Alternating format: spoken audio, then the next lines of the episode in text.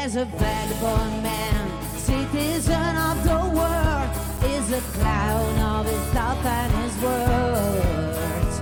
Like a cat, sometimes fast and sometimes much more slow, and his song is follow the flow. He just doing what he can between reality and his ghost. He's still searching his own land, and from what is found and instead what is lost, he lives for his steps on the sand and says go.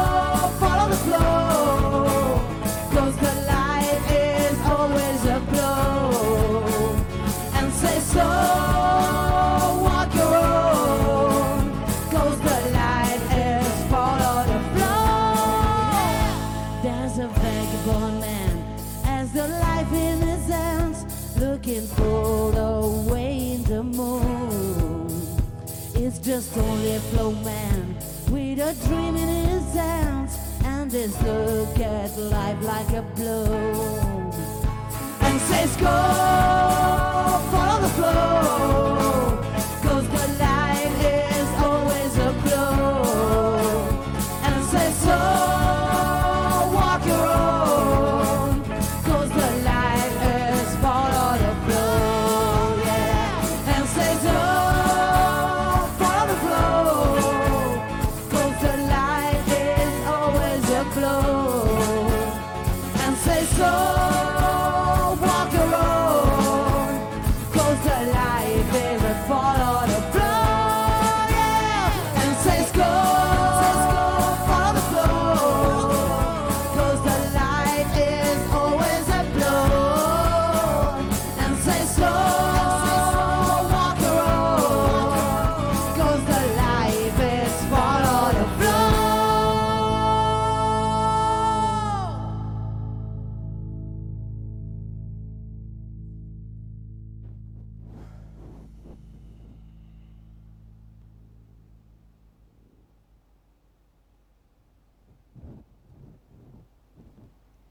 Buonasera, buonasera, buonasera, scusatemi il ritardo ragazzi, siamo in un attimo di...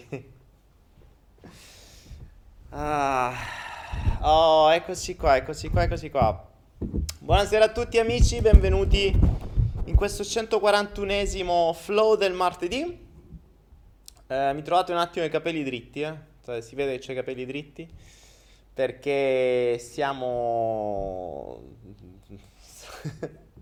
ho appena avuto notizia 10 minuti prima iniziasse il flow che tutti i siti di Anahera sono sotto attacco hacker pesante, per cui il server ha bloccato tutto e niente, e sono irraggiungibili. Quindi sappiate che tutti i siti di Anahera, NeraInfo, NeraNet, tutto l'ambarada di Anahera è sotto attacco, stiamo facendo girare le balle, che dobbiamo fare? Per cui vediamo come risolvere, ci stanno già lavorando i tecnici, quelli americani, domani mattina ci lavoreranno quelli indiani, spero che sia ripristinabile prima possibile. Vedremo che cosa è successo, prendiamo atto, sono cose che accadono.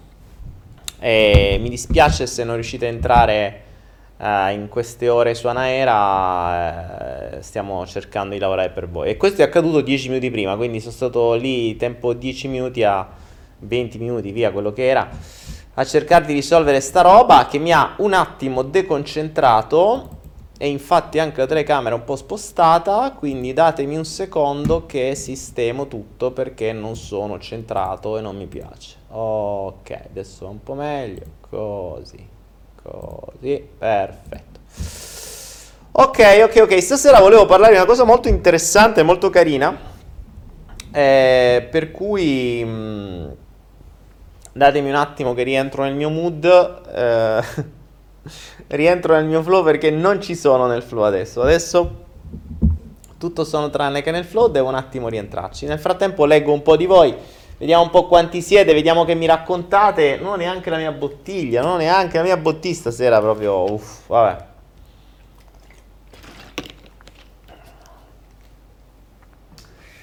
Oh, vabbè, c'ho pure gli occhiali, quegli altri, insomma, stasera è proprio così, tutto d'urgenza, tutto di velocità. Sì, esatto, lì poco prima del compleanno, si vede che i 4 anni di Anahera danno fastidio a qualcuno e vabbè, tra l'altro proprio mentre è uscito il nuovo corso che è in prevendita, di cui vi ho tanto parlato, per tutti quelli che hanno dei capitali fermi in banca che non rendono niente. Avrete visto probabilmente il mio video di presentazione. Grazie, stanno bene i capelli. Sì, sicuramente meglio questi che quelli prima che erano a nido di upupa. Per cui... Oggi ragazzi, scusatemi perché veramente non sono riuscito a preparare niente. Sapete che vuol dire niente? Neanche sono riuscito a smuovere il mio computer che sta ancora così. Ok. Oh, abbiate pietà, abbiate pazienza ragazzi, siamo in diretta, la diretta è così, non ci possiamo fare niente. Io ancora vedo spostato il video, non so perché. È così, stasera il bello della diretta è questo, non ci si può fare niente, bisogna prendere quello che viene. Tra l'altro stasera c'è pure una cosa molto carina che volevo fare, che faccio, non vi preoccupate che la faccio, devo semplicemente rientrare soltanto nel mio mood e poi si fa tutto. Oh, tanto come al solito la regia manda i link di Anahera, ma tanto non ci potete entrare, quindi tenetevelo così come riferimento, ma se andate su Anahera non funziona, quindi speriamo che funzionerà tra un po', vedremo un po' che danni hanno fatto e che cosa c'è, comunque sia vabbè. Michael il porco wise, se c'hai i capitali fermi guardati quando riappare su Anahera, quando gli hacker riusciremo a debellarli. Guardate, era proprio quello di cui voglio parlare stasera. Volevo iniziare con una storia stasera. Adesso prima rientro nel mood storia, perché da bravo cantastorie, se non ho la personalità del cantastorie non vi posso cantare una storia. O meglio, raccontare una storia. Per cui ricapitolo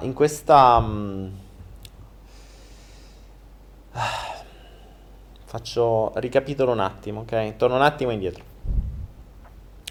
Allora, ieri la regia, che sta lavorando su se stessa, sta ragionando, sta tirando fuori un sacco di cose, sta facendo il digiuno ovviamente, un digiuno prolungato dopo diversi giorni, dopo 7, 8, 9 giorni, comincia a dare determinati frutti anche mentali, nel senso che si connette molto di più, si ottengono delle intuizioni, si comprendono degli schemi.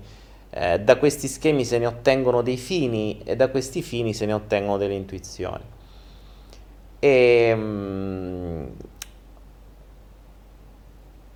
mi ha presentato questa sua intuizione, di cui poi vi parlerò, che a me ne ha generata un'altra. A me ha generato quelli che io definisco i momenti o cazzo, no? E che in realtà non è un vero e proprio... Cioè non è che sia chissà quale svolta clamorosa, perché è una cosa abbastanza ovvia, però nella sua ovvietà, come tutte le cose nelle loro ovvietà, fa riflettere, perché mi ha spiegato tanti comportamenti di tante persone, me compreso, in maniera un po' più definita, un po' più specifica, un po' più precisa. E da lì mi è ieri notte venuta una storia. Ho proprio creato, cioè la mia mente ha metaforizzato questo concetto, questo principio in una storia. Secondo me è molto carina. Tra l'altro ho già chiesto ai nostri ai nostri disegnatori di ragionare sulla storia che vi sto per raccontare, perché secondo me ha un senso, e può essere una può essere un modo per arrivare meglio. Perché le storie? Perché le storie secondo me andrebbero usate tantissimo. Sapete che la nostra il linguaggio del nostro inconscio sono le metafore, sono le storie, sono un po' come quando accade nei sogni, no? Nei sogni non è che ci arriva il messaggio preciso, ci arriva un messaggio metaforico, una storia, un qualcosa che dobbiamo interpretare, che dobbiamo comprendere, che dobbiamo capire. Ebbene, oggi volevo iniziare al contrario, cioè in genere la storia si usa alla fine di un corso, una chiusura, una metafora, no? Un qualcosa che racchiude tutto il significato di quello che si è fatto e si racconta dentro una storia che ha una morale e che rimane un po' stampata nella testa, un po' come se fosse un semino che viene seminato e poi germoglia, si spera, nelle menti delle persone. E in genere è il finale la storia. Oggi volevo iniziare con la storia, volevo prima raccontarvi la storia e poi volevo spiegarvi come si è arrivati a questa storia e come questa storia può diventare estremamente fondamentale, ad esempio, per i genitori che stanno per avere dei figli, per i genitori che hanno già dei figli e per ognuno di noi che è vivo. Praticamente è fondamentale per tutti. Però ammetto anche che se non ricordo male ieri o l'altro ieri mi ha scritto qualcuno su Instagram dicendo: ho appena scoperto di essere incinta, che consigli mi dai per crescere al meglio mio figlio? E questa storia è anche per questa persona, perché è venuto subito dopo. Credo che questo sia il consiglio più importante che potrò dare ai genitori all'inizio, soprattutto, anche se è un consiglio retorico, perché stando all'interno di un sistema non è che puoi fare chissà quante cose che non siano parti del sistema stesso. Quindi io posso darti un consiglio, ma se poi diventa irrealizzabile, o meglio, se diventa difficile da realizzare in un contesto come quello in cui si vive, rimane un consiglio. Però ciò non toglie che alla fine un cantastorie racconta storie, a chi arriva arriva, a chi non arriva sti cazzi, come si suol dire, no? Credo sia un po' la versione cantastoria, non è che deve arrivare a tutti. Arriva a chi deve arrivare, come si dice, no? Il flow, segui il flusso e lascia che sia, tutto avrà un senso per te che lo stai ascoltando, ma solo se davvero ti soffermerai davvero a cercarlo. Follow the flow, segui il flusso e lascia che sia, da quanto tempo non lo dicevo. Nel frattempo vediamo un po' quanta gente è arrivata. 181, io sto prendendo un po' di tempo per vedere, per aspettare un po' che arrivino le persone, perché vorrei iniziare a raccontarvi questa storia e vorrei che l'ascoltaste a occhi chiusi. Vorrei che l'ascoltaste a occhi chiusi perché non è un ipnoflow, non è una meditazione, ma è una storia. E mi piacerebbe che voi l'ascoltaste con gli occhi chiusi, immaginando, provando, vivendo con me quello che vi sto per raccontare. E non leggendo magari le cagate che scrive Michael il porco Wise in chat o facendosi distrarre da qualcos'altro di inutile, perché romperebbe il flusso. Il flusso non va interrotto. La chat è divertente perché molti si sentono appartenenti alla chat e hanno magari l'unica maniera per chiacchierare un po' o per far sentire la loro voce o per dire le loro minchiate, come fa qualcuno, però la chat distrae. Infatti molte persone dicono: io guardo i flow ma non guardo non leggo la chat, me li guardo dopo, anzi me li ascolto perché non voglio essere distratto dalla chat. E ci sta, perché o leggi la chat o ascolti. Infatti la chat teoricamente dovrebbe essere per porre delle domande quando ve lo chiedo, ma in realtà scorre costantemente, voi fate i cavoli vostri, chi cerca di ottenere i suoi obiettivi. E anche questo, quello che accade in chat, rientrerà nella storia, perché la capirete. La capirete a diversi livelli. La storia è bella perché viene compresa a più livelli. C'è una parte che va diretta nell'inconscio, che la vede come la immagina, la vive, diventa parte della storia, si impersonifica, ha dei riferimenti esterni, magari i personaggi diventano qualcuno che conosce o forse essi stessi. E la storia non impatta sull'ego, perché l'ego sa che è una storia, cioè non gli sta dando, è un racconto di Pinocchio, okay? Cioè non stai lì a commentare Pinocchio, è una storia da senti, basta. È una storia che può essere raccontata ai bambini, secondo me, ed è una storia che, secondo me, potrebbe venire messa in grafica, in video e magari poi condivisa in qualche modo, perché potrebbe avere un senso. E dietro ha una perla, che sarà quella di questa sera, molto importante, molto importante. Quindi, tra un po' iniziamo. Io nel frattempo sto prendendo tempo, uno, per far arrivare un po' di gente, che come al solito so che chi sta in macchina, chi no, e poi per rientrare io nel flusso, che sono ancora un po' distratto dagli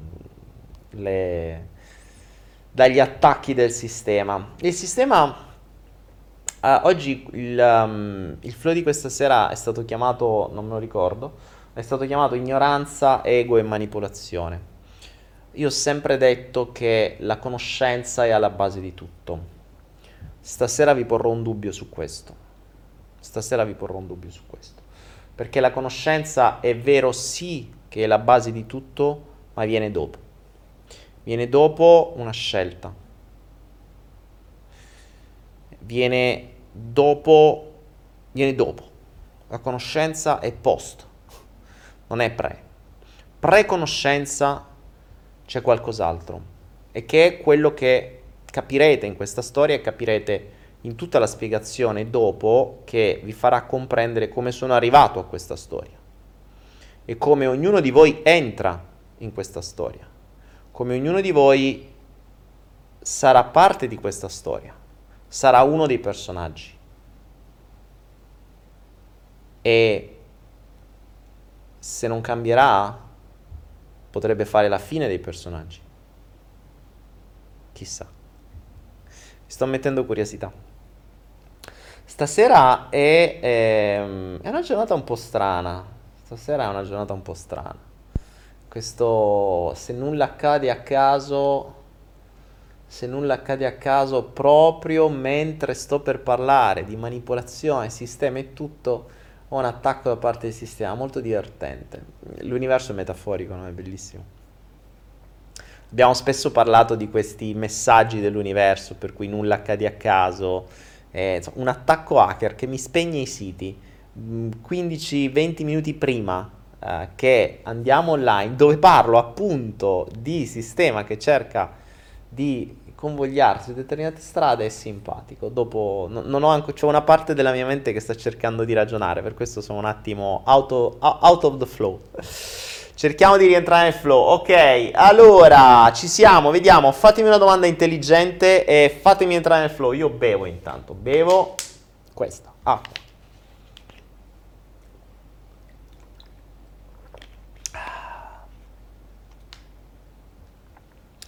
Carla, qualcuno mi dice di che cosa si è trattato nell'intro? Non abbiamo ancora trattato l'intro, nel senso che non c'è ancora un intro, abbiamo semplicemente detto che siamo sotto attacco hacker su Anahera, quindi tutti i siti sono giù, e niente, e basta.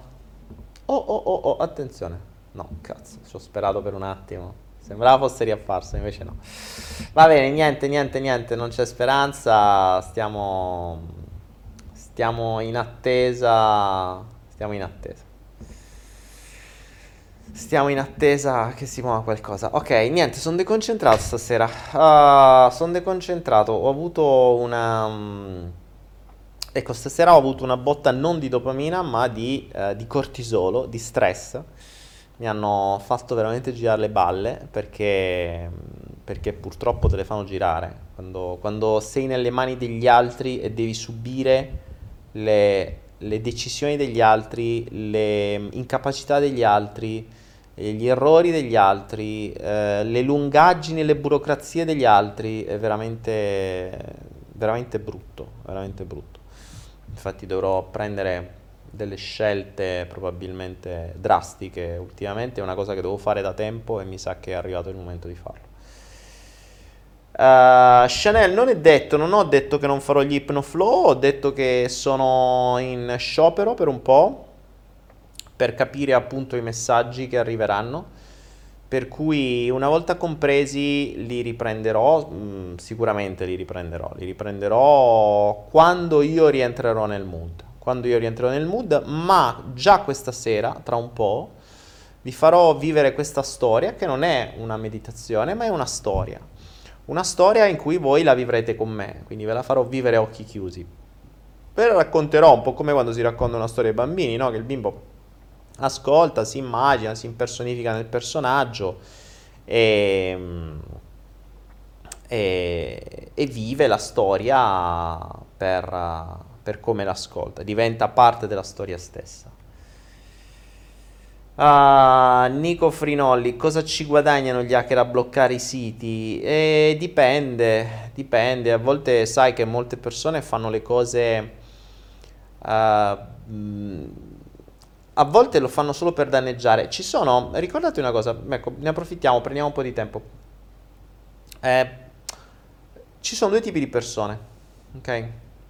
Quelli che occupano il tempo a costruire i propri castelli e quelli che non sono capaci a costruire i propri castelli e cercano di buttare giù quelli degli altri perché così si sentono più fighi. Cioè, come di io sono basso e invece di fare di tutto per alzarmi io, faccio di tutto per spezzare le gambe agli altri così loro in ginocchio sono più bassi di me. Contenti loro. Cioè, poi esiste un karma, solo piano lo capirete nella storia visto per raccontare. Però insomma, però bisogna prendere atto che esistono queste persone, quindi di gente, purtroppo, quando ottieni risultati, quando stai bene, quando in qualche modo, quando stai bene, fai girare le balle, quando le cose vanno bene, fai girare le balle alla gente e devono cercare di fare di tutto in qualche modo per... Cioè non ben comune mezzo gaudio, no, è mal comune mezzo gaudio, oh, contenti loro, vabbè. E quindi invece di allargare le loro vedute, cercano di stroncare le vedute degli altri. E questo è. Per cui, se non sono capaci di allargar loro, li disabiliteremo noi. Che dobbiamo fare? Chanel dice, ma quindi non si sa quando il sito Anahera sarà attivo? Chanel, stanno lavorando i tecnici americani, domani mattina appena si sveglieranno gli indiani, lavoreranno anche gli indiani e appena mi sveglio io deciderò, vedremo un attimo, sentiremo tutto il team Anahera e capiremo che cosa fare, perché potrebbe anche darsi che dopo un atto del genere potremmo spostare i server da un'altra parte, che è una roba che non mi piace, però vedremo che cosa si deciderà, perché non sono solo io in Anahera, quindi. Ok, detto ciò ragazzi, detto ciò, io direi che siamo 212 persone, potremmo anche a brevissimo iniziare. Quello che voglio fare con voi questa sera è appunto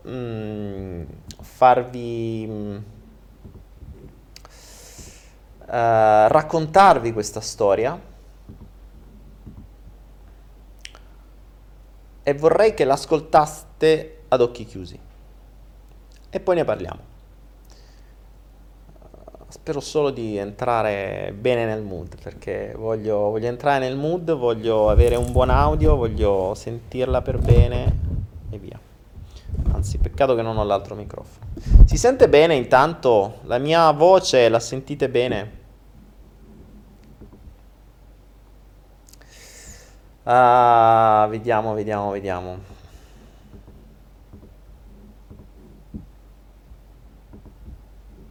Ditemi qualcosa. Dove state?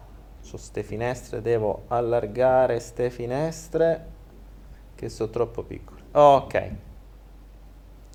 E il guaio è che rendono infelici gli altri. Sì. Ok. Va bene, ragazzi. Allora, la storia racconta di due fratelli gemelli molto semplici, direi quasi ignoranti, no? Nella loro semplicità, non avevano grandi conoscenze. E ve la vado a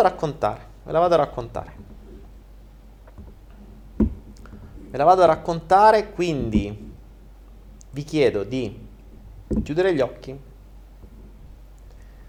e ascoltare con me questa storia, che tra l'altro viene proprio dal flusso, perché ce l'ho in mente e ve la devo raccontare, e entro prima io, così vi racconto quello che ho in testa. Occhi chiusi e state con me. C'era una volta un grande albero, enorme, maestoso, centenario, di un legno molto forte, resistente. E c'erano due viandanti, due fratelli gemelli, molto semplici, un po' ignoranti, che decisero un giorno di voler fare le loro esperienze, di voler accrescere le loro esperienze, di voler allargare i loro orizzonti. E allora decisero che avevano bisogno di un mezzo, ma volevano fare esperienze diverse. E allora andarono da un falegname e gli chiesero di costruire per loro due barche. Il falegname, che aveva nel suo bosco questo enorme albero centenario, possente, forte, imponente, decise che quell'albero avrebbe fatto al caso suo e avrebbe potuto da quell'albero costruire entrambe le barche che due viandanti gli avevano chiesto. Così tagliò quell'albero e ne fece tante tavole, e da quelle tavole costruì due barche perfettamente uguali, e le diede ai due viandanti. Uno di loro la portò verso l'Oceano Indiano e fece rotta verso l'India. L'altro la portò verso l'Oceano Atlantico e fece rotta verso l'America.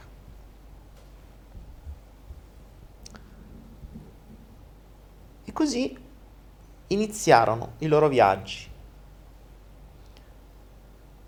Il fratello che andò verso l'Oceano Indiano incontrò nel suo viaggio diversi personaggi, una barca di monaci che fece un tragitto con lui e gli insegnarono a meditare, a essere presente, a stare in pace, a connettersi col divino, a sentire l'amore, la compassione, la gratitudine. E per un po' viaggiarono assieme, facendo queste pratiche, insegnandogli queste cose. E poi nel suo viaggio incontrò dei naufraghi e li prese sulla sua barca, li aiutò, li portò a riva, e questi, pieni di amore e gratitudine, lo riempirono dei loro grazie. E continuò nel suo viaggio attraverso l'India, trovava bambini abbandonati, li salvava, orfani, e li portava in qualche altra parte dove magari c'erano dei genitori che non potevano avere bambini, e li affidava a loro, e riceveva ancora più gioia, gratitudine, pace.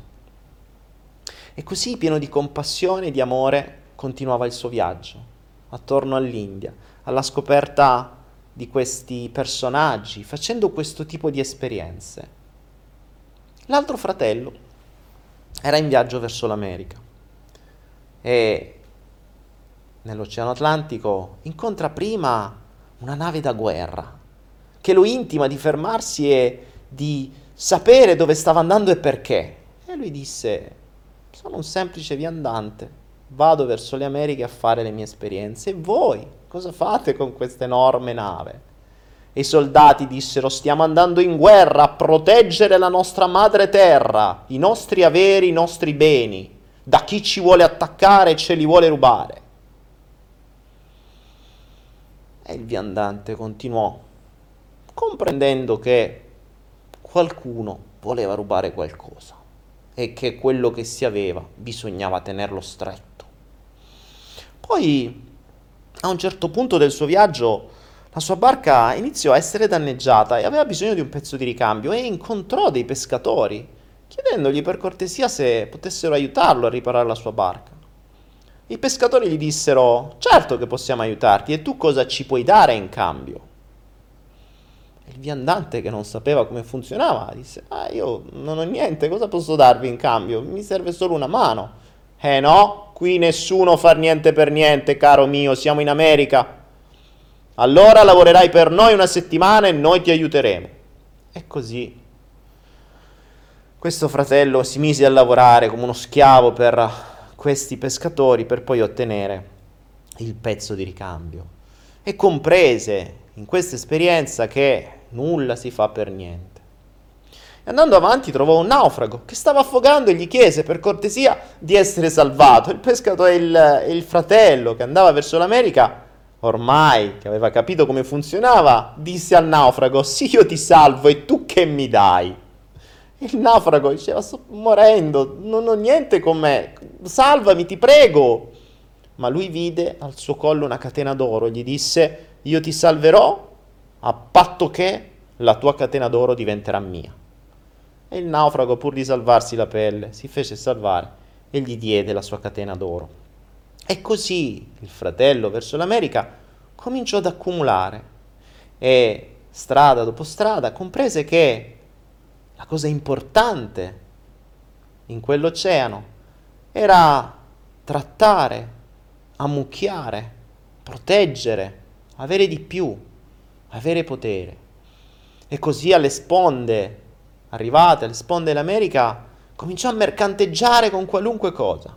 Chi voleva dei passaggi da una parte all'altra, chiedeva prezzi sempre più alti, andava a cercare quelli sempre più ricchi per potergli chiedere sempre di più, e cominciò ad ammucchiare ricchezze e ricchezze e ricchezze ed esperienze nel mercanteggio, nell'usare le persone, a volte nel truffare quasi le persone, a volte nel trattare per avere le migliori condizioni e per poter trarre di più da qualunque trattativo delle persone più deboli. I due fratelli presero queste due strade completamente diverse, ma un giorno decisero che volevano allargare ancora di più i loro orizzonti e decisero che quello dell'America voleva scoprire l'India e quello dell'India voleva scoprire l'America. E allora con le loro due barche invertirono i timoni e invertirono la rotta. E il fratello che era in India si spostò verso l'America e piano piano, mentre stava arrivando in America, si rese conto che un uragano stava colpendo le coste della Florida, stava distruggendo di tutto di più, e comprese che c'erano naufraghi, c'erano bambini che avevano perso i genitori, c'era tanta gente che aveva bisogno. E allora si diresse subito con la sua barca lì dove c'era bisogno e continuò a fare quello che sapeva fare: salvare la gente, aiutare la gente, dare amore, compassione a chi ne aveva bisogno. La sua barca era piena di naufraghi, piena di bambini, di donne che avevano perso le loro case, erano state spazzate via dal loro tifone, e lui le salvava, le riportava a terra. Il fratello americano che si dirigeva verso l'India iniziava invece a informarsi qual era il posto e la regione più ricca, dove c'erano più ori, più gemme, più tessuti preziosi, perché sapeva che lì, con le sue conoscenze, con le sue trattative, con le sue manipolazioni, si sarebbe potuto arricchire molto e molto di più. E così ignorava chiunque gli chiedesse aiuto per strada, perché era diretto lì a fare affari. Arrivò nella parte più ricca dell'India e cominciò a trattare, a manipolare, a truffare, a usare, a riempire la sua barca di ori, di gemme, di tessuti, di ricchezze. E lui si sentiva sempre più ambizioso, più avido, voleva tutto per lui. La sua barca era il suo tesoro, era il suo castello, l'abbracciava, ci si tuffava dentro, si bagnava nel suo oro. E mentre i due fratelli facevano queste loro esperienze e aumentavano le loro conoscenze, erano ignari che tanto tempo prima, in quell'albero, un insetto molto particolare aveva fatto il suo nido e aveva deposto milioni di piccole uova. Uova che, quando si sarebbero schiuse, le larve si sarebbero nutrite e avrebbero mangiato il legno dell'albero stesso, diventando sempre più forti, più grandi, per trasformarsi in insetti. Il caso volle che quando il falegname tagliò l'albero, la sua sega tagliò esattamente a metà quel nido e una parte di quelle uova finì nella barca dell'indiano e l'altra parte di quelle uova finì nella barca dell'americano, proprio nelle tavole che facevano parte della chiglia, quelle che stavano sott'acqua. E mentre uno continuava ad avere la barca piena di naufraghi che salvava, l'altro continuava ad avere la barca piena di ori, di argenti e di gemme, le uova si schiusero e le larve cominciarono a mangiare le tavole. E dopo un po', quelle larve mangiarono talmente tanto legno che le tavole si bucarono e le barche cominciarono ad imbarcare acqua. L'acqua si innalzava sempre di più e appena se ne accorsero l'indiano e i suoi naufraghi, le persone che lui aveva salvato si tuffarono immediatamente in acqua per alleggerire la barca e quei pochi stracci che avevano addosso li usarono per fare un tappo, così da rallentare l'acqua e poter arrivare sani e salvi sulla riva. E dalla riva poterono riparare la barca e continuare assieme le loro avventure. L'indiano salvò le sue persone e le sue persone salvarono lui. L'americano invece dall'altra parte cominciò a imbarcare acqua e la prima cosa di cui si preoccupò fu proteggere i suoi tesori, li abbracciò, ci si avvinghiò nella speranza come se potesse tenerli fuori dall'acqua, ignaro che il peso di quei tesori fece affondare lui, la barca, gli ori, gli argenti, le gemme, i tessuti, in pochi istanti. E così la barca affondò, l'americano morì e tutti i mercanti e le persone che usò, con cui trattò o che truffò, seppero del suo affondamento, andarono lì, si ripresero i suoi tesori e lo lasciarono da solo, morto, abbracciato alla barca. E così finisce la storia dei due gemelli che presero due vie diverse e fecero due fini diversi. E fecero due fine diverse.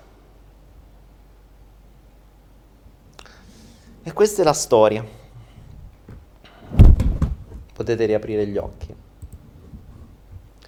e assieme ragionarci su.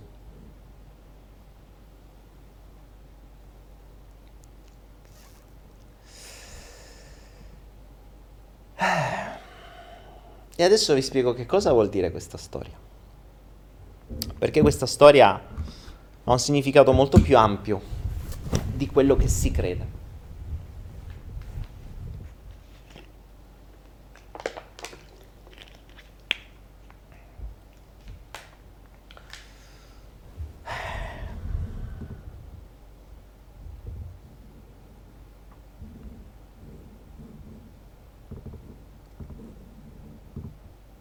Aspetto che raggiungiate il ritardo di 30 secondi di YouTube.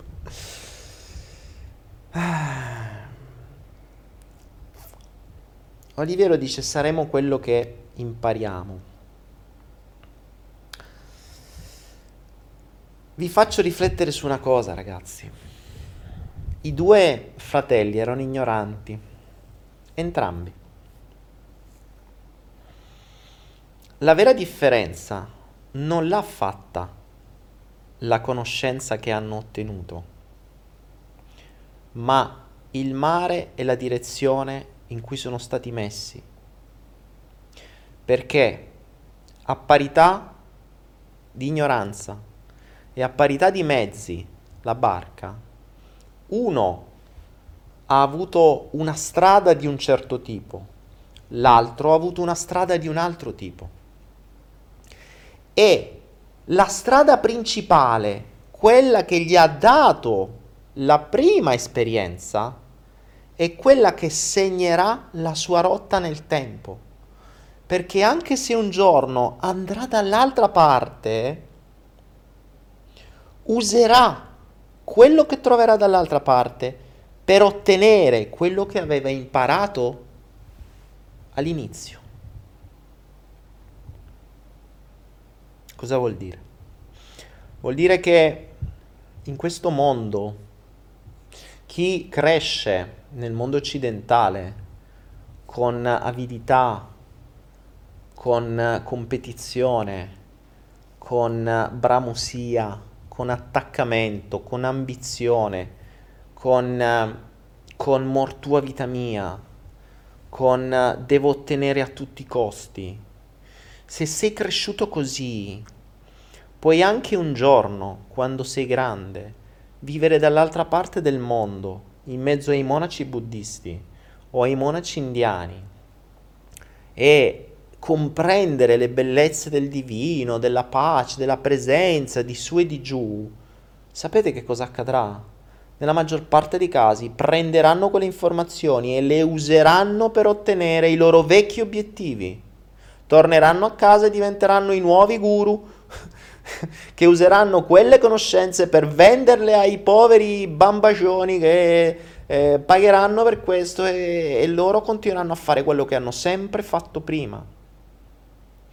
L'imprinting che si ha nella prima fase della conoscenza, nel primo mare, nella prima direzione che ti viene data, diventa fondamentale per il resto della tua vita.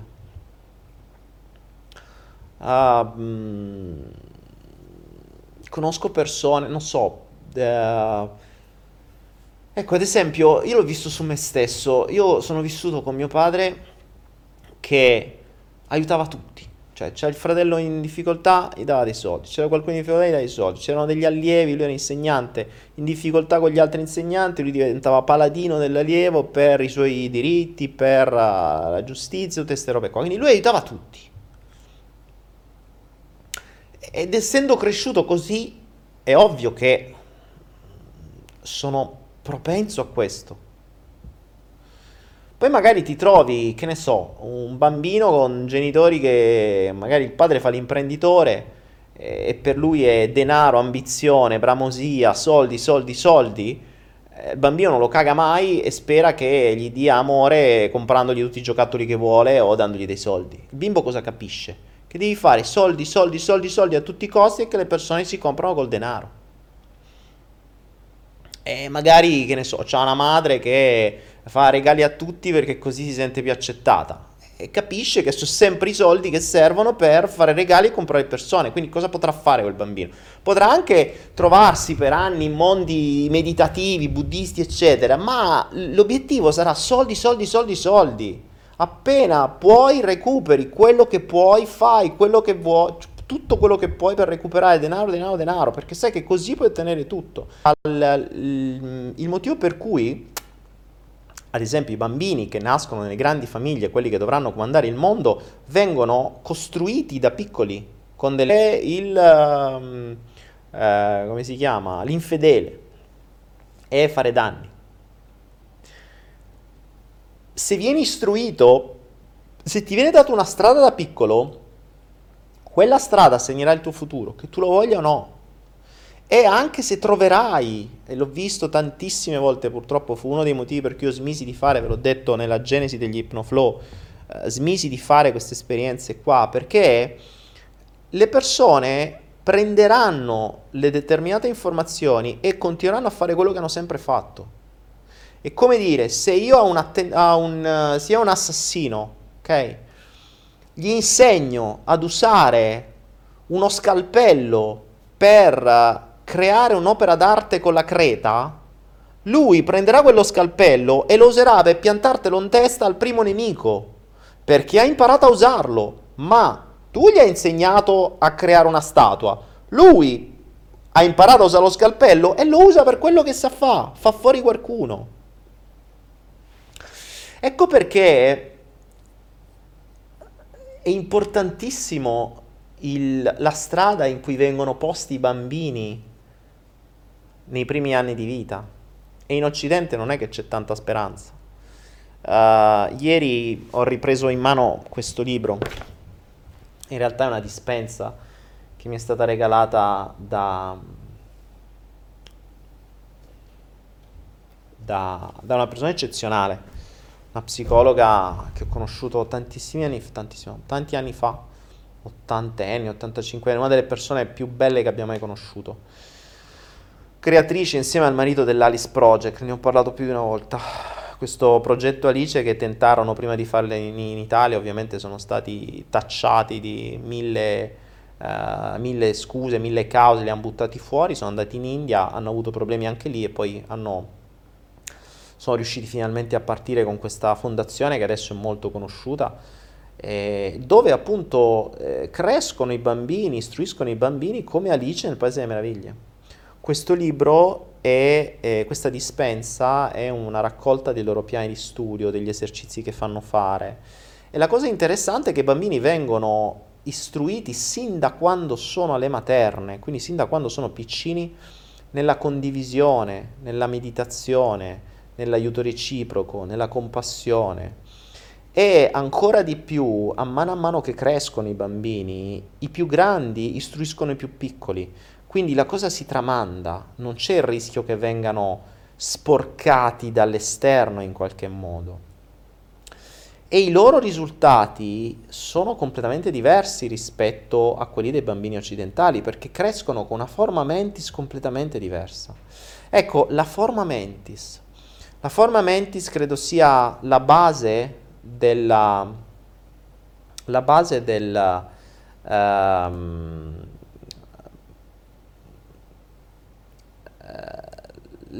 del futuro di ognuno di noi, ed è per questo che la scuola mira a creare una forma mentis da schiavi, praticamente da lavoratori, cioè invece di allargare le vedute te le stringe, te le inquadra all'interno di alcuni paletti. E tu lì devi stare, e tu devi essere uno schiavo lavoratore con delle ambizioni che ti diciamo noi, perché devi fare, ambire, competere, fare un sacco di soldi, mirare al sogno americano, diventare ricco, fare sempre di più, devi fare sempre di più. E in quello in cui c'ero cascato io in maniera spaventosa da piccolo.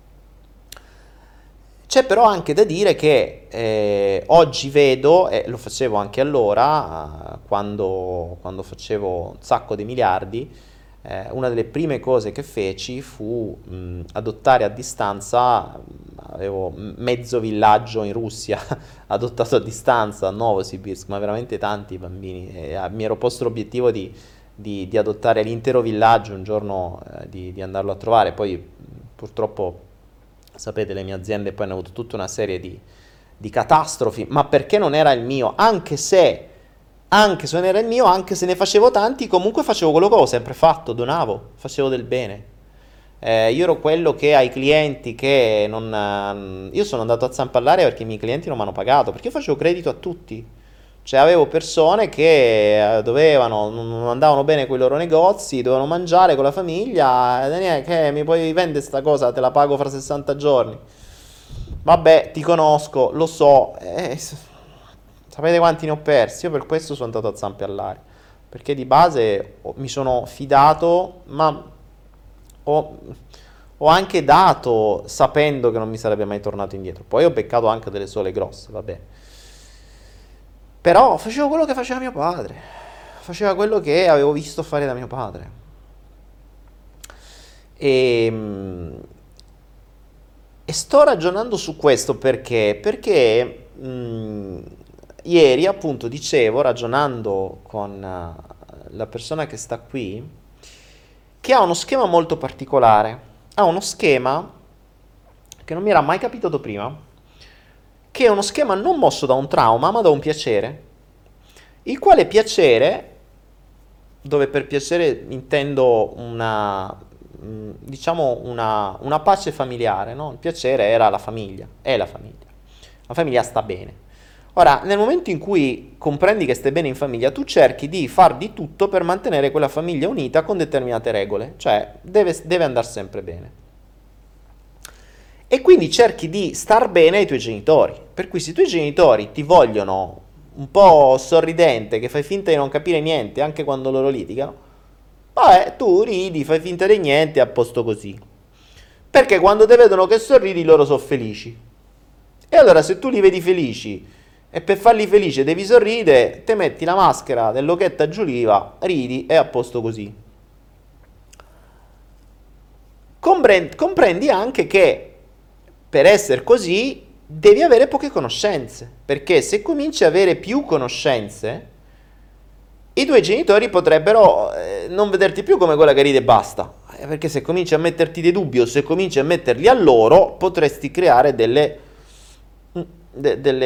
disequilibri familiari, e allora è meglio che non studi, è meglio che non cresci, è meglio che resti ignorante, o meglio che resti ignorante nelle discipline che potrebbero in qualche modo intaccare l'equilibrio familiare. Infatti, come siamo arrivati a questo? Perché abbiamo iniziato a studiare, no? Stando qua lo scibile umano a disposizione, puoi fare un sacco di cose. E lei credeva di avere come schema il fatto di avere una difficoltà nell'apprendimento, perché lo studio le era difficile. Da un certo punto di vista era vero, perché su determinati argomenti aveva una metodologia di studio assurda, cioè assolutamente disfunzionale, che perdeva un botto di tempo e non ricordava niente. Però una cosa interessante che ho notato è che quando le ho insegnato altre cose, cose tecniche, le imparate all'istante, robe che c'è gente che dopo anni non le sapeva fare e lei che non l'aveva mai fatto in 2 giorni sapeva fare delle cose pazzesche. Che ho detto, aspetta, scusa, ma tu non eri quella che non sapevi imparare, cioè non eri quella che aveva difficoltà d'apprendimento. Minchia, se queste difficoltà d'apprendimento, ma magari...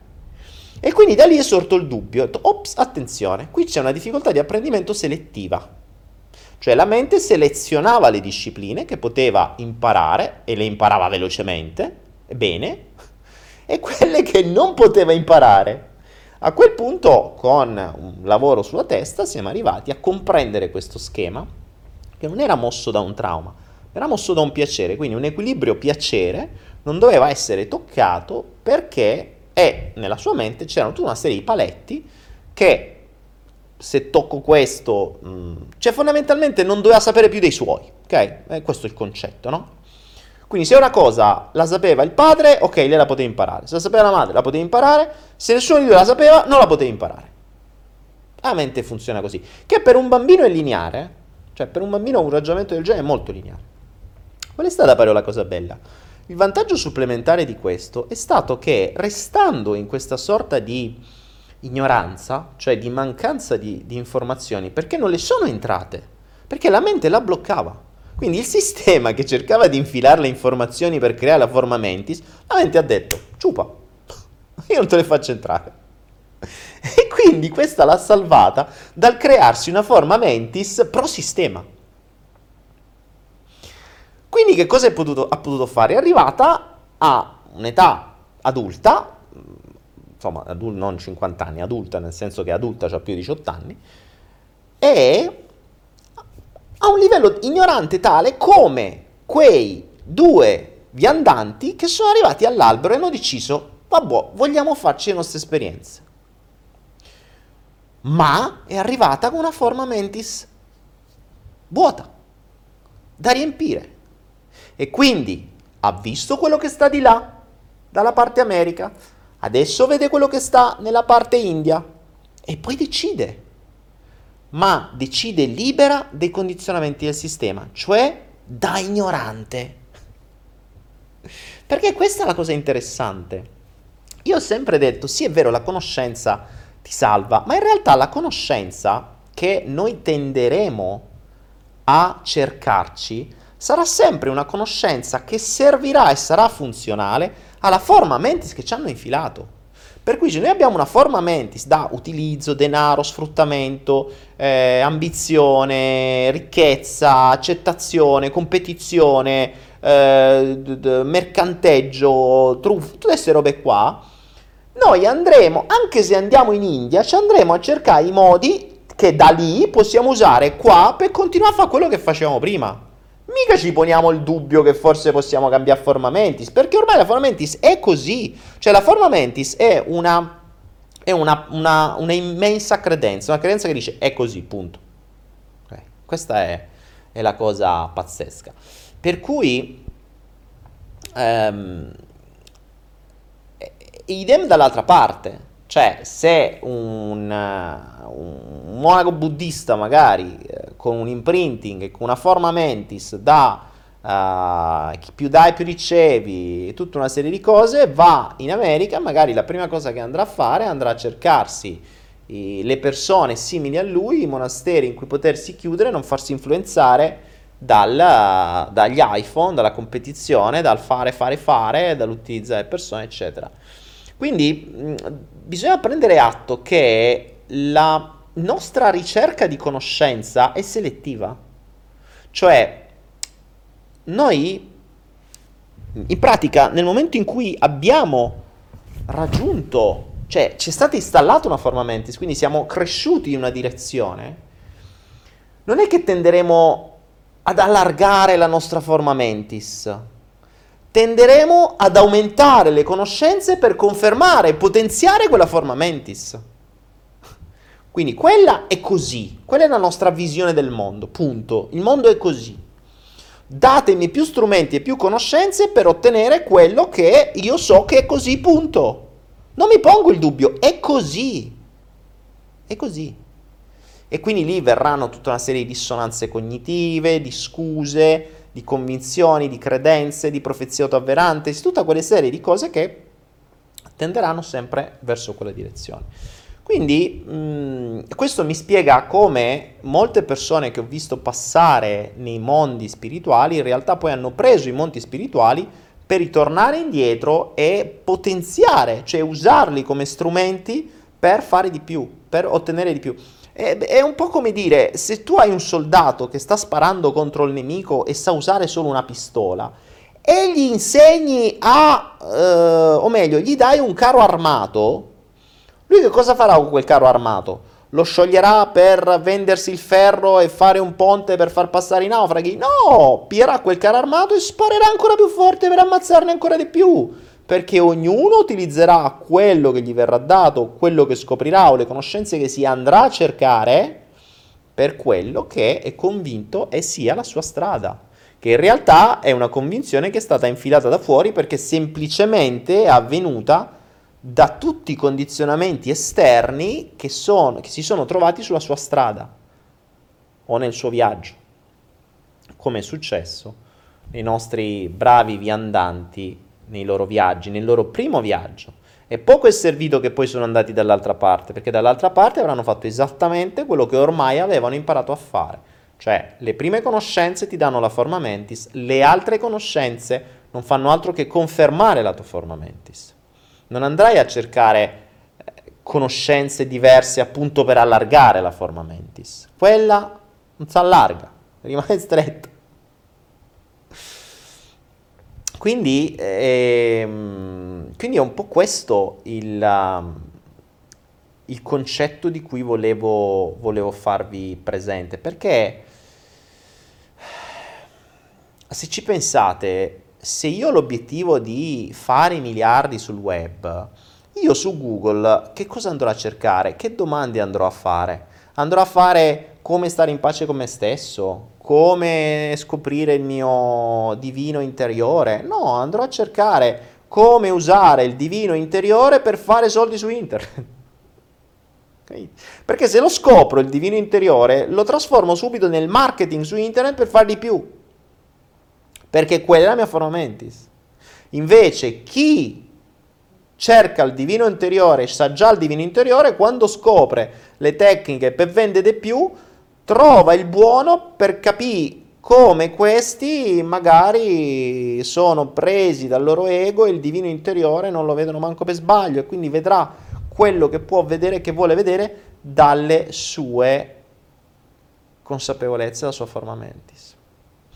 Quindi, come diceva Yoda in uno dei primi Guerre Stellari, quando Luke Skywalker cercava di sollevare con la forza la sua astronave, era finita della palude, no?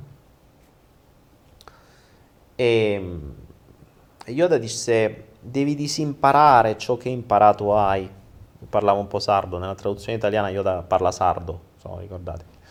Devi disimparare ciò che imparato hai. Ciò che imparato hai.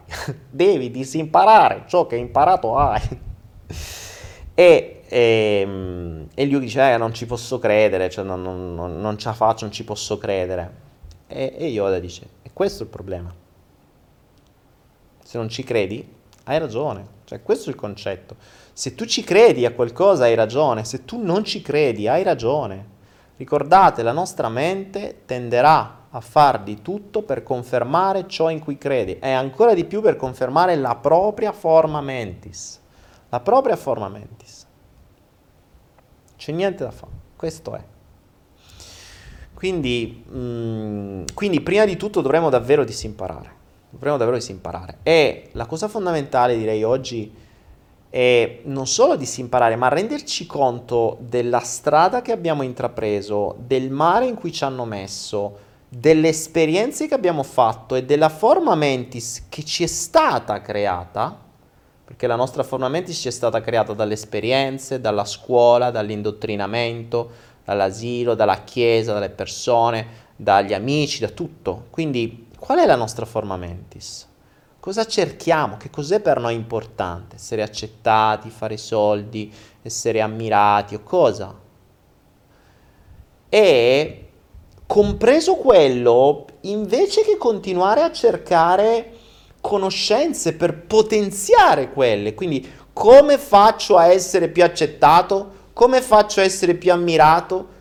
Cioè è ovvio che se una persona si basa tutto sull'immagine, le sue ricerche saranno su come migliorare l'immagine, su come rifarsi le tette, su come dimagrire, su come truccarsi, su come farsi le ciglia finte, il naso finto, le tette finte, il culo finto, tutto finto.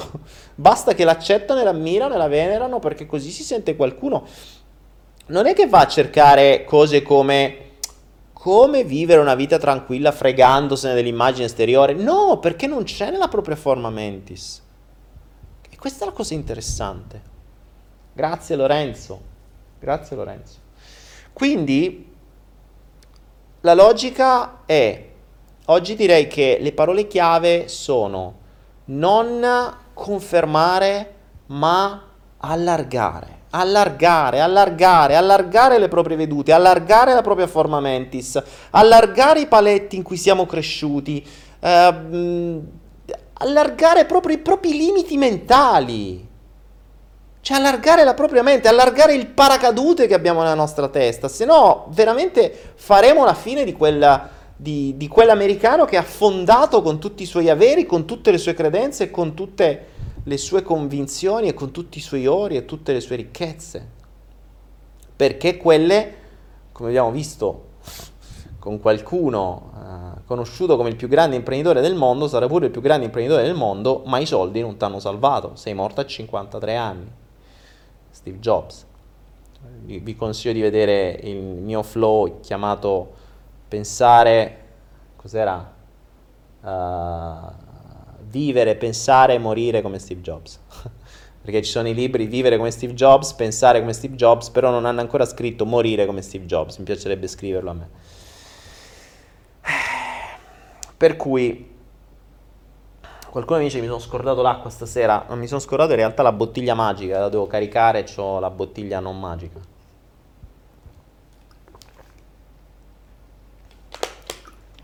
Oh, allora ditemi un po' voi che cosa ne pensate, adesso ho parlato un po' io, adesso ditemi un po' voi, forza, raccontatemi un po' voi che cosa avete da dire su ciò, che cosa avete da dire su ciò.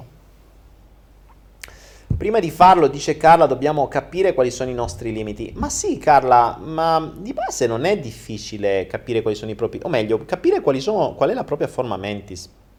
Basta che vedi su cosa poni attenzione. È molto semplice. Guarda su cosa poni attenzione ogni giorno. Guarda quali sono le tue priorità. Vi ho fatto diversi video su questi. Sul vero fine, sulle priorità. Abbiamo addirittura un'applicazione, Tempus Fugit. Se andate su followtheflow.club/app, avete lì sopra, c'è Tempus Fugit. Adesso vediamo se quello funziona stasera, quindi volendo potete scaricarlo. Andate su Tempus Fugit, potete scaricare l'applicazione dove potete monitorare le vostre attività. Lì capite cos'è importante per voi. Cioè, se buona parte del tempo lo passate alla vostra immagine esteriore o a passare il tempo con gli amici, o a fare spritz, o a parlare male degli altri, o a giudicarvi, o quello che è, ecco, sapete qual è la vostra forma mentis, quella è. Cioè, ciò a cui dedicate più tempo, da sempre, da sempre. Comincerete a capire che la vostra forma mentis si è allargata quando allargherete il vostro range di focus, quando le cose che diventeranno importanti saranno di più rispetto a prima, cioè non saranno più sempre solo le solite di prima, ma inizierete ad avere più interessi, anzi addirittura quelli di prima vi interesseranno meno. E questa è la cosa interessante. Ed è quello che ho vissuto io arrivo dal mondo assolutamente egoico, dal mondo dello sfigato che doveva far vedere che faceva i miliardi, che doveva avere le macchine, le moto, tutte quelle menate lì che servono soltanto per mostrarsi più figo. Poi in realtà comunque sia avevo la mia parte che non dicevo a nessuno, perché quella serviva per fare il figo, ma ad esempio non serviva a fare il figo adottare a distanza e dare decine di migliaia di euro ogni anno per aiutare i bambini a distanza. Quello non lo sapeva nessuno. Non lo sapeva nessuno perché non era una cosa che serviva per farmi figo, era una cosa mia. È una cosa mia personale. E invece tutto il resto lo facevo per essere figo. Fortunatamente non facevo solo quello, almeno insomma una parte del denaro, ecco, quello è stato, devo ammettere, l'unico denaro veramente non sperperato, cioè quello che ho usato per aiutare i bambini. Tutto il resto l'ho usato veramente per niente, cioè per riempire i miei buchi emotivi, le mie insoddisfazioni, le mie incapacità a comunicare, la mia sfigataggine, cioè il mio sentirmi inferiore. Credevo che coi macchinoni fossi più figo, bah, in realtà trombavi solo di più, ma non è che eri più figo, era soltanto una questione di conquista, cioè conquistare una macchina in più, conquistare una donna in più, conquistare una società in più, un cliente in più, conquista, quello che hanno sempre fatto gli umani da sempre, guerre per conquistare di più, perché così si sentono più fighi, dimenticandosi che tutti quelli che hanno cercato di conquistare hanno fatto tutti una brutta fine, cioè tutti i vari re, i vari conquistatori, sì, hanno conquistato, ma hanno fatto una brutta fine. Guardate i vari re che andavano in guerra e battaglia. Cioè, più conquisti in questa maniera negativa, più ti attiri un karma negativo addosso, più attirerai persone che vorranno conquistare prima o poi te stroncano. Cioè, purtroppo è così. Però devono fare le proprie spese, come le ho fatte io, le faranno gli altri, insomma, sti cazzi. Cioè, fa parte del gioco, è soltanto un mezzo per interpretare le cose. Nico diceva, in un vecchio flow non hai detto che era inutile disimparare e togliere una vecchia matrice per inserire un'altra, ma era più utile tenerle entrambe? Ma infatti Nico, te l'ho appena detto, non ti ho detto che devi disimparare, tanto non è che disimpari una matrice, cioè le esperienze le hai fatte, però quella forma mentis puoi non disimpararla, ma puoi allargarla, e quello è il concetto. Ricorda, la parola di oggi è allargare, allargare, che è un po' come aumentare. Vi ricordate quando vi ho detto la conoscenza va aggiunta, non va tolta? Cioè la matrice non va tolta, va aggiunta, le conoscenze vanno aggiunte. Ma oggi vi aggiungo una cosa in più, vanno aggiunte non conoscenze a confermare la matrice, ma ad allargare la matrice, quindi a imparare cose nuove, non per utilizzarle per il vecchio scopo, ma per trovare scopi nuovi. Questa è la cosa fondamentale, capite? Quindi, forma mentis, aumentiamo la conoscenza per allargare la forma mentis. Questo è il concetto in più di oggi, che si aggiunge alla perla di aumentare. Adesso c'è aumentare, allargare, ok? Questo è il concetto. Che non è facile, perché attenzione, la forma mentis, l'imprinting primario è quello che tenderà ad entrare in automatico, per cui appena ci si distrae entra quello, appena ci distrae entra quello. Questa è la cosa drammatica. Quindi questo è. Allora, vediamo un po'. Allora, dice, ogni volta che riesco a smontare un sistema della mente ho notato che per un istante penso alla frase mi ammazzo, credo sia un loro antivirus.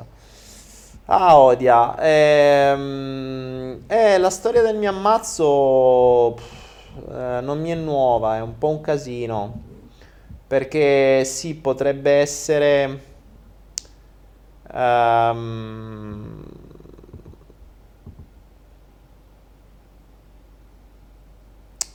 potrebbe essere un... potrebbe essere un sistema di protezione del non farti appunto allargare le vedute.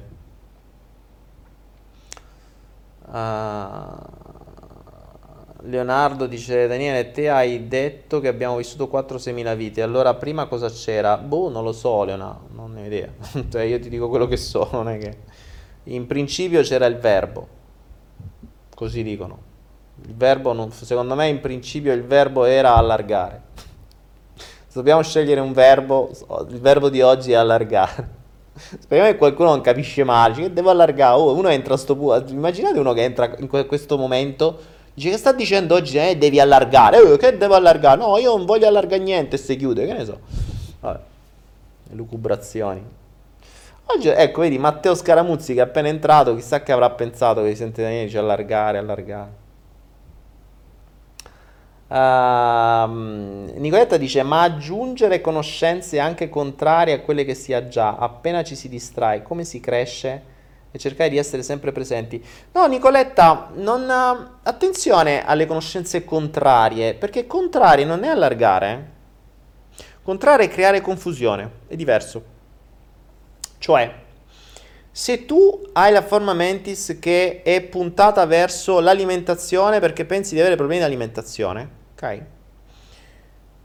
Il focus è conoscenze sull'alimentazione. Ora, se fino a ieri tu pensavi che erano giusti i dettami del professor X, che dice che devi fare la dieta in base al tuo colore dei capelli, se domani... dici, cioè vai a cercarti una cosa opposta, che vuol dire? Vuol dire che sempre di disturbi alimentari parli, sempre di alimentazione parli, ma cerchi una cosa opposta a quello che già sai, ma non stai allargando, stai semplicemente facendo sempre la stessa cosa, stai cercando altre conoscenze sempre sullo stesso tema, non stai cercando conoscenze su come accettare il proprio fisico anche se ti sfonni maiali ammuffiti, no?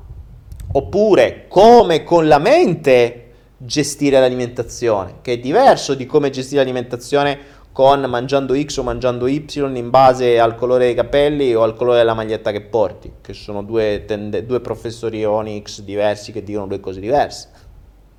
E io, che uno mi dice guarda, per la maglietta viola devi mangiare l'uva, porti i capelli rossi devi mangiare l'arancia, e allora tu non sai, cioè abbiamo mangiato un po' l'uva un po' l'arancia, oggi mi cambio maglietta, che ne so.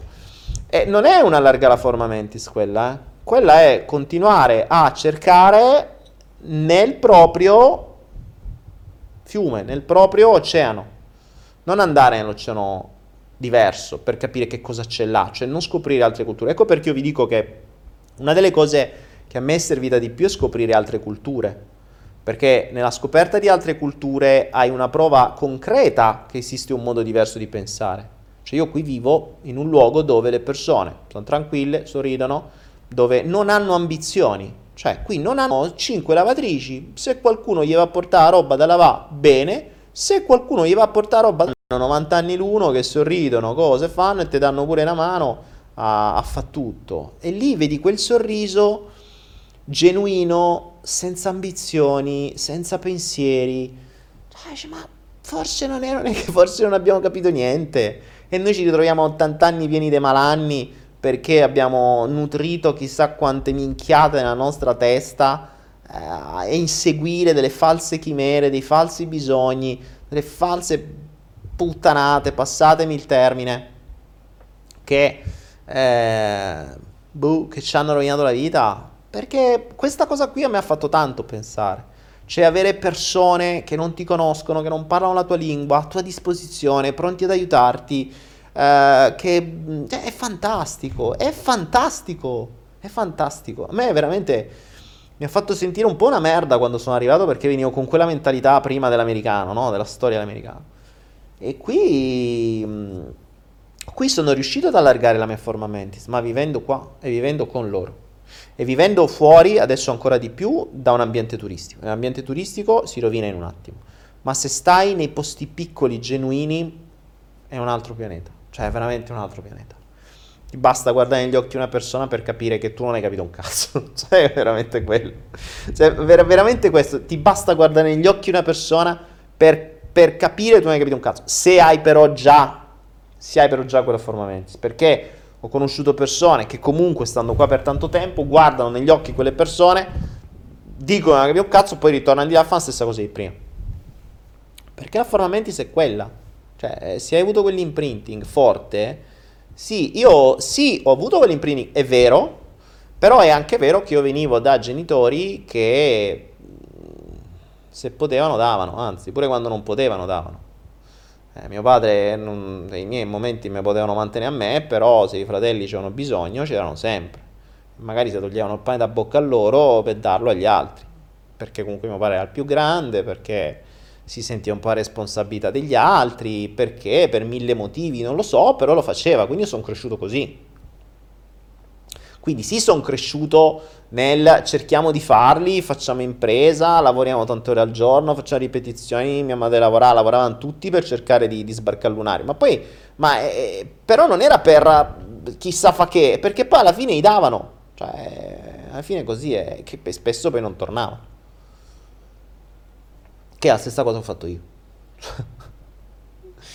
Quindi probabilmente questa forma mentis mi ha salvato. Infatti stavo ragionando proprio oggi, tra ieri e oggi, mentre stavo ragionando su queste cose, che questo tipo di forma mentis mi ha salvato, perché vengo comunque da una famiglia umile, tranquilla, cioè media, comune, che non ha mai fatto chissà, capito? Non è che ha mai avuto queste voci, cioè, vengo da gente che ha fatto la guerra, per cui sopravviveva, sbarcava al lunario, quindi. Rockerol dice come si allarga la forma mentis occidentale. Rockerol, te l'ho detto, secondo me, per me la cosa migliore è stata vivere in un paese come questo, ma vivere non da occidentale, cioè vivere zaino in spalla, girare e stare con loro, non andarsi a cercare l'agenzia occidentale per farsi fare il viaggio occidentale in mezzo agli occidentali, no, un cazzo è tutt'uno, e andare proprio alla scoperta, prendi il primo bus, non sai neanche dove ti porta, quando ti gira scendi, non sai neanche dove stai, e lì vai, lì vedi, lì vai all'avventura, vedi, ti muovi, ti informi, conosci, fai, ed è bellissimo, ed è bellissimo.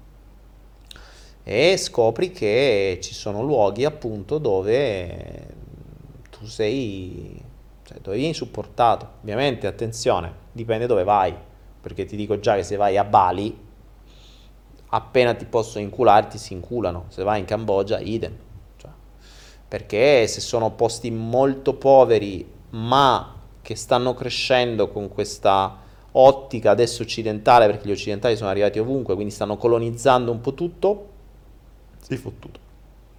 Anche la Thailandia sta diventando così. Io sto cercando di scappare a mano che arriva l'invasione, e per cui cerco paesi sempre più piccoli. Cioè, il prossimo passaggio sarà mezzo, non so, mezzo ai campi di riso, non lo so, o dentro un terreno di caucciù, non ne ho idea, perché arriva dappertutto, cioè iniziando a vedere anche qua delle facce occidentali, ma stranito vedere due facce occidentali dove sto io, cioè cazzo, sono in un villaggio di pescatori dove non parlano neanche inglese e vedo degli occidentali. Io volevo chiedere, la prossima volta che li vedo, dico, voi che cazzo ci fa, come fate a sta qua, che sto posto non lo conosce nessuno? Vabbè. Comunque, insomma, questo è il mio consiglio, è questo. Ovvio che devi farlo, non è che devi andare in Inghilterra, cioè Inghilterra ecco, ad esempio Inghilterra, America sono la forma per eccellenza quella lì, cioè quella, il sogno americano, no? Quello che ci viene visto, ci viene fatto vedere da Will Smith nel film, come si chiamava? La ricerca della felicità. Fatto che la ricerca della felicità è un diritto americano, la ricerca, non raggiungerla, la ricerca della felicità è un diritto da Costituzione.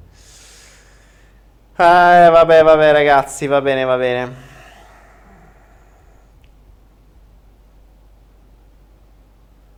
Marco Corradini e Daniele qui in Italia dicono che lì in Thailandia sono felici per altri motivi. E qual è il motivo per cui sono felici in Thailandia? Quali sarebbero? Dimmi qual è, perché come al solito gli italiani hanno nella loro forma mentis ristretta, hanno delle convinzioni che non hanno alcuna base, perché qua non ci sono mai venuti. È bellissimo vedere come le persone critichino delle cose che non sanno. Cioè oggi c'era uno su YouTube che criticava il mio corso nuovo, ho fatto scusami ma l'hai visto? No, e allora? Cioè da cosa lo critichi? Se non sai neanche quello che c'è dentro, non sai di che cosa si parla, non l'hai comprato, non ne sai niente, come fai a criticarlo? A fiducia? Cioè io posso capire, lo compro e ti dico, ah, è una minchiata, ok, va bene, mi potrai dare le tue spiegazioni. Me le devi dare perché ne devi sapere di più, me devi di dando arrivi, perché insomma se io l'ho fatto con 1 anno e mezzo, 2 di esperienza sul pezzo tutti i giorni e costante aggiornamento, voglio vedere tu come fai a dirlo, però per carità. Ma senza neanche conoscerlo, cioè è veramente assurdo. Tu chiedi alle persone che dicono, ma secondo te come la tira? La Thailandia è tutto così, scusa, quanto ci hai vissuto tu? No, non ci sono mai stato, e allora? Ah, l'ho sentito in televisione. Ah, a posto, perché è Bibbia adesso la televisione, perché Gesù Cristo prima stava in cielo, oggi sta dentro quello schermo, perché questa è la verità purtroppo ragazzi. Gesù una volta stava dentro le chiese, e quello che diceva lui era Bibbia, oggi è quello che dice la televisione la Bibbia, non è più quello che dice Gesù, anzi la televisione ti dice l'esatto opposto, perché se proprio dovessimo vedere tutta quello che diceva quello lì, the man on the sky, come si suol dire, l'uomo in cielo, i dettami che aveva dato, o che almeno ci hanno fatto arrivare e ci hanno raccontato, non è che sono poi così sbagliati, no rubà, cioè... Quindi non sono mai così sbagliati, ma ormai lui non conta niente, lui è un modo per dare una scusa a qualcuno, è qualcuno da pregare, è qualcosa che sta lì in cielo e vabbè, ma in realtà la Bibbia è la televisione. Se la Bibbia ti dice che l'Italia sta in recessione, tu ci credi. Se la Bibbia ti dice che tu devi mettere i soldi in banca, tu ci credi. Se la Bibbia ti dice che in Thailandia c'è sta questo e quest'altro, tu ci credi, perché la Bibbia ha parlato, l'oracolo è quello che hai di fronte a te, che prima era solo televisione, la dovevi vedere quando stavi a casa, adesso ve l'hanno messo in tasca e l'oracolo ce l'avete ogni singolo istante. Voi accendete l'oracolo Facebook e la sua notizia vi dà la verità, accendete l'oracolo Instagram e la sua foto vi dà un'altra verità, e così di verità in verità vi create la vostra brava forma mentis. La cosa più drammatica è che questi oracoli, chiamati ormai Bibbia, vengono messi in mano ai bambini appena nati o appena possono, perché così non rompono i maroni e i genitori possono continuare quello che stanno a fa senza avere i bambini tra le palle. E i bimbi crescono con quelle convinzioni, con quegli oracoli, con i giochini di guerra, con la competizione, con devo essere migliore, con devo avere tanti like, con devo fare il mio canale YouTube con 2 miliardi di persone, eccetera, eccetera, eccetera.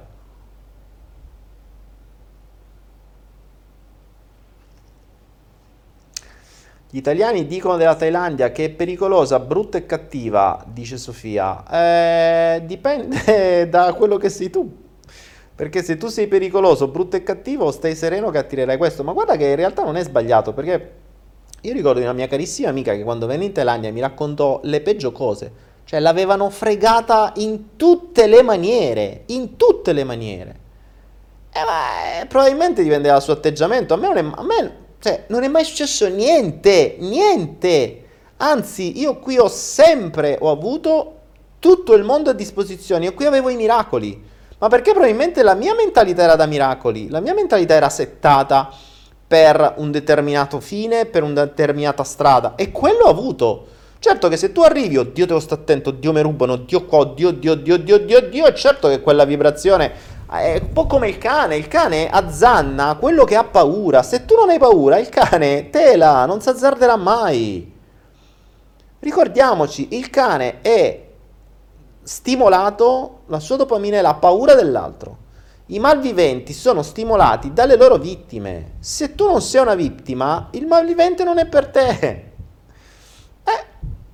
Non mi posso mai dimenticare quando ero una delle prime volte, no? E stavo proprio sperimentando questo concetto della legge di attrazione, del ci credi o no, eccetera. Mi sono ritrovato, prima non sapevo niente, quindi ero veramente all'avventura. Mi sono ritrovato a prendere un hotel in una strada veramente pessima, che poi ho scoperto di essere comunque una strada abbastanza, insomma, malfamata, di notte almeno.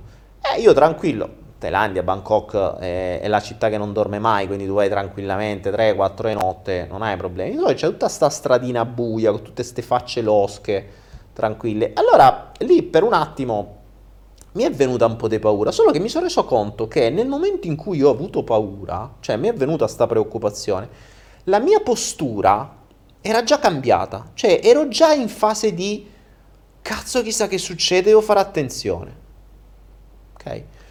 A quel punto dentro la mia testa è rimbombata la frase magica, ci credi o no? Cioè non ti dimenticare perché stai qua, tu stai qui per dimostrare che la legge dell'attrazione funziona. Quindi se tu non devi attrarti i malviventi, non te li attrarrai, se te li devi attrarre, te li attrarrai. Quindi è irrilevante che tu abbia paura o no, vai sereno, perché quello che accadrà deve accadere, quello che accadrà e quello che dovrà accadere accadrà comunque. Quindi vai tranquillo, stai sereno. In quel momento, quando mi arrivò questa frase, questa logica dentro, la mia postura è cambiata e io sono andato tranquillo e sfacciato. Ovvio che questi, se ti guardano che tu non hai paura, cioè, questi due domande se le fanno. Cioè, questo perché c'ha paura? A me che stiamo fermi, ma sai mai che cazzo è questo? E questo è il concetto. Cioè, il malvivente sa tu chi sei. Il truffaldino, quello della storia di prima, il viaggiatore americano, aveva imparato a capire il pollo chi era, quello che poteva usare, che poteva truffare, qui poteva succhiare denaro, averi, eccetera, il cosiddetto bambacione. È a lui che va a attaccare, perché lo capisce, lo sente a distanza, lo percepisce consciamente o inconsciamente, perché ormai ha le conoscenze per farlo. Infatti non a caso non conosci le persone, sono passate qua, hanno preso le conoscenze, poi sono riandate là e l'hanno usate per chiappare i bambacioni, insomma. O per diventare nuovi guru, o per diventare quello che è. Per cui, infatti per quello ho detto, non ho fatto più altri corsi in Thailandia. E, per cui questo è, cioè siete voi ad attirare la vostra vita. Quello che avete in testa, avete ragione, avete in testa che la Thailandia è pericolosa, lo sarà, fantastico, lo sarà. La Cambogia è pericolosissima, cioè ve lo dico io, è vero, stavo in posti dove la sera ti dicevano chiuditi dentro e c'era uno col Kalashnikov da fuori per evitare che ti rubassero i motorini o che ti entrassero in casa, è vero. Mai successo qualcosa? No, assolutamente. Assolutamente. Per quanto tutti dicessero, oh, mi raccomando, macchina fotografica o il computer o lo zaino, attento di su. Mica, vabbè, sì, tranquilli ragazzi, se me lo devo rubare, me lo ruberanno. Ma probabilmente a me non lo ruberanno, state sereni, non vi preoccupate. Cioè, mi sta ogni 3 ore a ricordarmi che è pericoloso. L'ho capito. E infatti non è mai successo niente. Sto in Cambogia ogni 3x2. Ma io vado in Cambogia perché? Per aiutare i bambini, per aiutare i vecchietti, vado in mezzo a loro, nelle zone più malfamate. Succede mai niente. Poi magari va qualcun altro e gli spara. Adesso, capito? Cioè,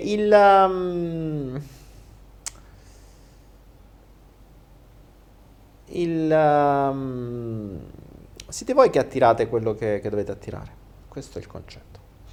Ragazzuoli, io questa sera finirei un po' prima perché devo risolvere un po' di problemi. Voglio capire come stanno conciati questi americani, che stanno combinando. Quindi io vi lascerei con le ultime domande e poi vi abbandonerei. Marisol, allora Marisol, potresti andare a vedere su Anahera, ma Anahera è sotto attacco hacker questa sera, quindi i siti sono giù. Quindi Marisol, ti chiedo di scrivermi a info@danielepenna.com e mandarmi una mail là e ti rispondo. Dammi tempo che risolviamo adesso con tecnici e softwareisti questo problema che adesso io vi lascio e vado a risolvere, e appena ripristiniamo tutto mi scrivete e vi rispondo, ok? Sì Leonardo, sì, ma non è un problema di Cloudflare, non è solo un problema di Cloudflare, cioè da quello che ho capito abbiamo avuto un problema un po' più grosso, per cui insomma, abbiamo avuto un casino sui database, dobbiamo vedere un attimo. Don't worry, vado a usare le mie conoscenze o le mie non conoscenze, mandiamo delle buone intenzioni, che Anahera funziona. Che cosa dice Hertangel?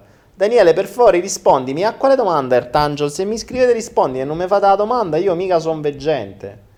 Hertangel, vediamo che cosa ha scritto, ci sarà sta domanda. Mio figlio piccolo mi ha detto sei la mamma migliore del mondo, ho passato secoli per trovarti e in qualsiasi mondo andrai sarò sempre tuo figlio, non sarà mai sola, come lo spieghi? Che te devo spiegare Hertangel? Quanti anni c'ha tuo figlio?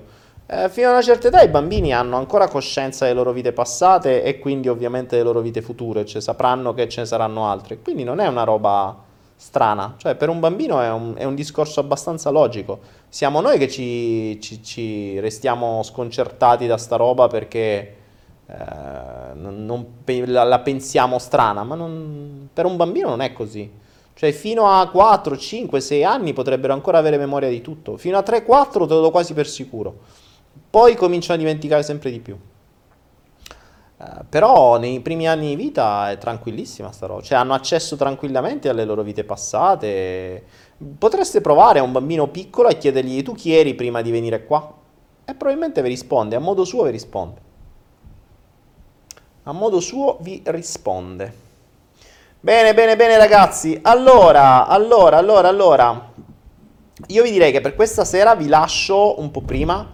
Vi ricordo, la parola chiave di questa sera è allargare le vostre forme mentis, le vostre vedute, i vostri paletti, le vostre credenze, le vostre convinzioni, le vostre mappe, non confermarle, non continuare solo a cercare conoscenze per confermare e potenziare quello che avete già. Allargate. Questo è, non solo è la parola che allargare, questo è il gesto, allargare, allargare, che tu non sta così e allarga, ok? Quindi fate questo, cercate cose nuove, fate esperienze nuove, vivete con persone totalmente diverse, andatele a cercare fuori dal vostro gruppo di pari, fate qualcosa che non avreste mai fatto, ecco, fate qualcosa che non avreste mai fatto, fate qualcosa che la vostra forma mentis vi direbbe questa cosa qui non la farei mai, ok? Ecco, questo potrebbe essere una... E lì potreste scoprire, tra l'altro, che la vostra anima in realtà stava cercando da tempo di portarvi su quella strada, ma la forma mentis creata dall'ego e dai condizionamenti non ve la portava. È tipico, proprio in questi giorni stiamo scoprendo con delle persone che hanno vissuto in determinati ambienti, ma in realtà la loro anima gli dava dei tanti messaggi costanti, ma che non li capivano perché li interpretavano sempre nella loro forma mentis, nel loro mare. Mentre i messaggi dicevano, ma che devi andare nell'altro, cioè è di là che la tiravano, ma... lo continuavano o facevano finta di niente oppure lo interpretavano in base alla loro mappa. La vostra mappa non è la mappa del mondo, l'avrò detto, questo in PNL è la base, la mappa non è il territorio, la vostra mappa è vostra, il mondo non pensa niente come voi, niente. Quando capirete questo avrete fatto un passo avanti. Ogni singolo vostro pensiero è solo vostro, l'interpretazione degli eventi è vostra. È vero che ci sono dei condizionamenti a monte, ma come questi condizionamenti vengono trascritti nella vostra mente, vengono interpretati, vengono trasmutati, vengono create delle reazioni, sono solo vostre. Il mondo non reagisce tutti nella stessa maniera. Lo stesso evento per tre fratelli gemelli può avere tre responsi totalmente diversi, tre traumi totalmente diversi, tre ricordi completamente diversi, è tutto diverso, ok? Quindi, 1, diventate consapevoli della vostra forma mentis, di che cosa è importante, su che cosa ponete l'obiettivo, quali sono i vostri focus primari, e poi allargate i vostri focus, allargate i vostri confini, allargate i vostri mari, viaggiate per mari diversi, viaggiate per oceani diversi, ma non cercando di confermare quello che avete sempre fatto. Cercate di andarci come una persona nuova. Ecco, una cosa che io consiglio, ed è una cosa che io facevo sempre quando si facevano i corsi in mezzo alle montagne, no? Una cosa che consiglio è il cambio nome. Perché il nome? Perché il nome è l'ancora che ti lega di più alla tua forma mentis, cioè il nome è ciò in cui noi siamo identificati. Daniele è Daniele, cioè io sono identificato dentro Daniele, ok? Se io voglio diventare un'altra persona o voglio crearmi una nuova forma mentis o voglio aprirmi a una nuova forma mentis, devo innanzitutto, secondo me, avere un altro nome, presentarmi come un altro nome, apparire con un altro nome, in tutte le maniere, perché più sono legato a quello vecchio, più rientrerò in quella forma. E mi diventerà difficile, perché quella sarà automatica. Ricordiamoci, il nome è uno dei condizionamenti più potenti che ci lega al passato. Cioè noi diciamo, a volte diciamo, sì, togliamo le robe vecchie, togliamo i ricordi, togliamo queste cose che mi legano al passato. Sì, ma c'è il nome che te lo ricorda. Cioè tu sei legato a quel nome. Io ad esempio non ho nelle mie vecchie vite nomi diversi. Peccato, avrei dovuto farlo, sarebbe stato più comodo, perché nella vita in cui mi chiamavo X, nella vita in cui mi chiamavo Y, sarebbe stato più semplice. In questa vedremo se mi tengo questo nome e prendo un altro. Ormai sono abituato. Vabbè ragazzi, io per questa sera vi ringrazio, mi vado a risolvere un po' di problemi, un po' di sfide, come si suol dire, vediamo che cosa ci porterà questa nuova sfida. E che cosa devo capire da ciò? Nel frattempo, scusate se Anahera è fuori gioco per un po', cercheremo di sistemarlo prima possibile. Vi ringrazio, vi consiglio di riascoltare quella storia, di farne buon uso, di capire voi in quale mare state sguazzando, quali conoscenze avete già preso e quali conoscenze cercherete di non confermare da domani in poi, e magari appunto di iniziare ad allargare le vostre conoscenze, i vostri piani di lavoro, i vostri piani di conoscenza, i vostri mari in cui farete viaggiare la vostra barca, e magari cominciate, invece che fare sempre le stesse cose, comportandovi sempre nella stessa maniera, cominciate magari a mettere sulla vostra barca e a accogliere quelle persone che prima non avreste accolto mai, perché non rientravano nei vostri mondi conosciuti. Detto ciò, io vi ringrazio, noi ci vediamo giovedì prossimo. There's a vagabond man, citizen of the world, is a clown of his thoughts and his words. Like a cat, sometimes fast and sometimes much more slow, and his song is follow the flow. He just doing what he can between reality and his ghost. He's still searching his own land, and from what is found.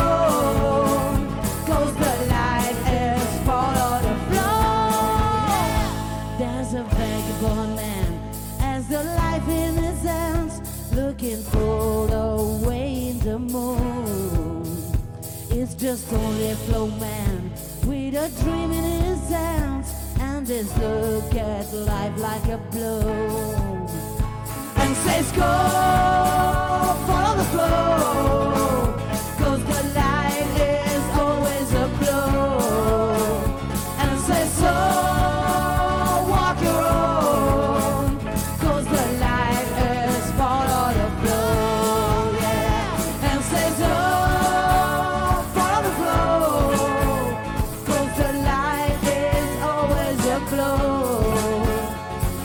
So walk around, 'cause the life is a fall.